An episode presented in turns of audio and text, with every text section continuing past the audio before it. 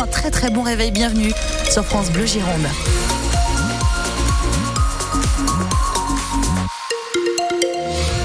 On attend des nouvelles euh, sur les conditions de trafic du côté du Langonnet, Janelle Bernard. Oui. Comment ça se passe ailleurs pour l'instant? Bon, ailleurs à cette heure-ci, c'est plutôt fluide sur l'ensemble du réseau. En plus, ce sont les vacances scolaires, donc pour l'instant, tout va bien. On surveille l'évolution de la circulation. La météo, attention, le département est donc en vigilance jaune pour les phénomènes vent, orage, vagues submersion, avec notamment des villes qui ferment leurs parcs au public, par exemple aujourd'hui. C'est le cas à Mérignac. Oui, et euh, le temps est effectivement très dégradé. hein. Des nuages déjà en ce début de journée, puis des averses qui vont s'installer progressivement, se généraliser dans l'après-midi. Des rafales jusqu'à 95 km heure à partir de la mi-journée et jusqu'au milieu de la nuit.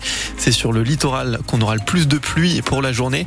Les températures ne devraient quasiment pas bouger. Hein. 13 degrés attendus au réveil ce matin à Bordeaux, 15 à la Teste, 15 à la Teste aussi cet après-midi et 16 sur la métropole bordelaise. Un mois plus tard, les tracteurs sont donc de retour sur les routes des Graves.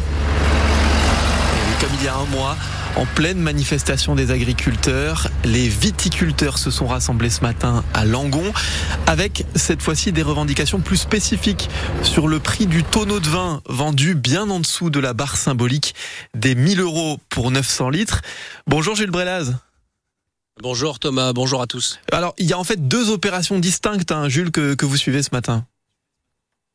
Oui, alors déjà plusieurs images marquantes. hein. Ce matin, euh, cette centaine de vignerons d'abord, hein, selon les organisateurs, qui arrivent en, pleine nuit pour traverser la route des Graves et, des Sauternais. Ce pantin de viticulteurs pendus, accrochés à une potence en bois, elle-même fixée à l'un des 30 tracteurs qui sont euh, mobilisés. Un rassemblement qui a débuté à 5 heures du matin. Tous sont d'abord convergés sur Langon, au bord de l'autoroute A62. C'est là que le cortège s'est scindé en deux. Un convoi est parti bloquer la centrale logistique de Système U Langon. Action contre les prix cassés et ses bouteilles, me dit-on, à quelques dizaines de centimes d'euros. Et puis l'autre convoi lui a donc fait route vers Landiras, la cible, un géant de la vente de vin en France, les grands chais euh, de France, là où je me trouve, ce poids lourd hein, du négoce. Alors on n'est pas là pour casser, me dit un vigneron, mais pour contraindre l'entreprise à s'asseoir à la table des négociations sur ce prix d'achat du tonneau de vin.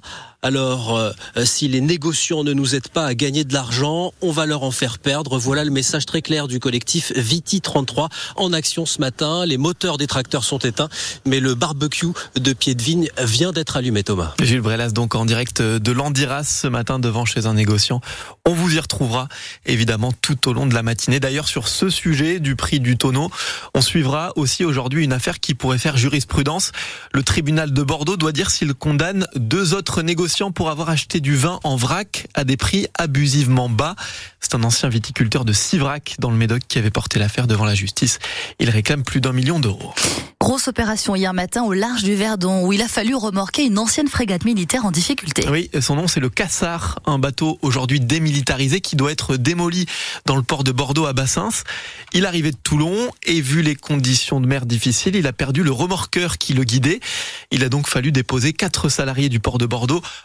en hélicoptère sur le Cassard et faire venir un autre remorqueur.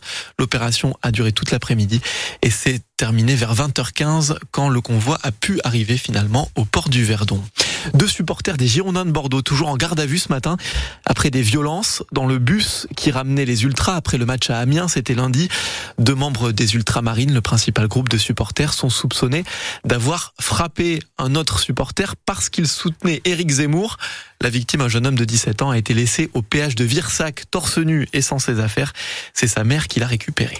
C'était il y a un an, la mort d'Agnès Lassalle, enseignante à Saint-Jean-de-Luz. Oui, elle avait 52 ans et elle avait été tuée par un élève, un adolescent de 16 ans, qui disait avoir entendu une voix lui demandant de tuer sa prof. Un an plus tard, jour pour jour, il y aura une cérémonie privée aujourd'hui à Saint-Jean-de-Luz. Un an plus tard, il n'y a pas eu d'excuses ni de regrets, déplore Stéphane Voirin, le compagnon d'Agnès Lassalle. C'est quelque chose qui m'empêche d'avancer. Je me sens ignoré. Je n'ai toujours pas reçu, ne serait-ce que moi ou Agnès, ou un message, un clin d'œil, quelque chose dans ce sens, mais euh, absolument euh, aucune excuse, rien venant du tueur ou de sa, famille. Et quelque part, je me sens ignoré en tant que victime. Je me sens euh, bafoué, méprisé. J'aurais, j'aurais aimé entendre un peu de compassion ou un peu de, ne serait-ce qu'un mot euh, compatissant venant de, de, venant d'eux. Je me demande même ce qu'on doit représenter pour eux. Qu'est-ce que c'est? Est-ce qu'Agnès, euh, finalement, c'est pas qu'une prof? Pour moi, euh, c'est plutôt un être humain. Les réponses de l'avocat du suspect. Mon client n'a pas le droit d'entrer en contact avec les victimes, c'est ce que dit maître Thierry Sagardoito personne dans ce dossier euh, n'a fait l'objet d'un manque de considération. Il est d'ailleurs assez déplacé, pour ne pas dire davantage, de reprocher à ce mineur de n'avoir pas pris sa plume pour écrire euh, aux proches d'Agnès Lassalle. L'une des principales raisons de son incarcération tient précisément à l'interdiction absolue pour lui d'entrer en contact avec les témoins du drame, avec les proches de la victime et avec toute personne qui est liée à ce dossier. C'est euh, au minimum euh, une réaction hypocrite, euh, au pire une réaction malvenue. Et prochaine étape dans ce dossier, c'est une reconstitution qui doit être organisée au mois d'avril. Michel Oyon est toujours le patron des Galeries Lafayette de Libourne et de 25 autres enseignes de la marque. Un accord a été trouvé hier avec la chaîne de prêt-à-porter qui a accepté le plan de continuation proposé par l'homme d'affaires bordelais. Le tribunal de commerce de Bordeaux doit le valider encore définitivement dans un mois. Michel Oyon qui va à nouveau tenter de relancer les ventes. En échange, les galeries renoncent à lui réclamer une partie de l'argent qu'il leur doit. Explication sur francebleu.fr. Les représentants du personnel, eux, disent ne se faire aucune illusion sur la réussite de ce plan.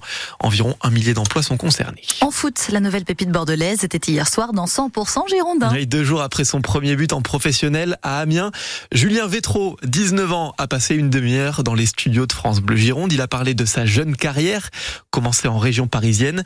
C'est là que les Girondins l'ont repéré. Il avait une dizaine d'années seulement. J'ai été vu par Bordeaux en U11, U11, U12. Donc j'ai fait un test euh, aux Girondins et bah à la fin du tournoi, ils m'ont annoncé que bah me gardaient. Donc j'avais fait d'autres essais, mais le projet des Girondins, il m'avait plus conquis. Du coup, bah. Il y avait des essais avec d'autres clubs. Ouais. À 11 ans. Ouais. D'accord.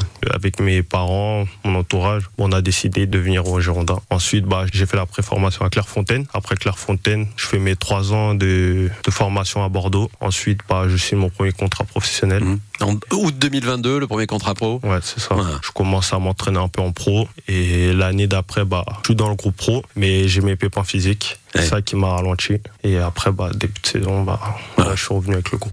Voilà, et on espère voir à nouveau briller Julien Vétro samedi avec les Girondins euh, contre Guingamp au match Mut Atlantique. Et puis lui était l'invité de 100% UBB lundi.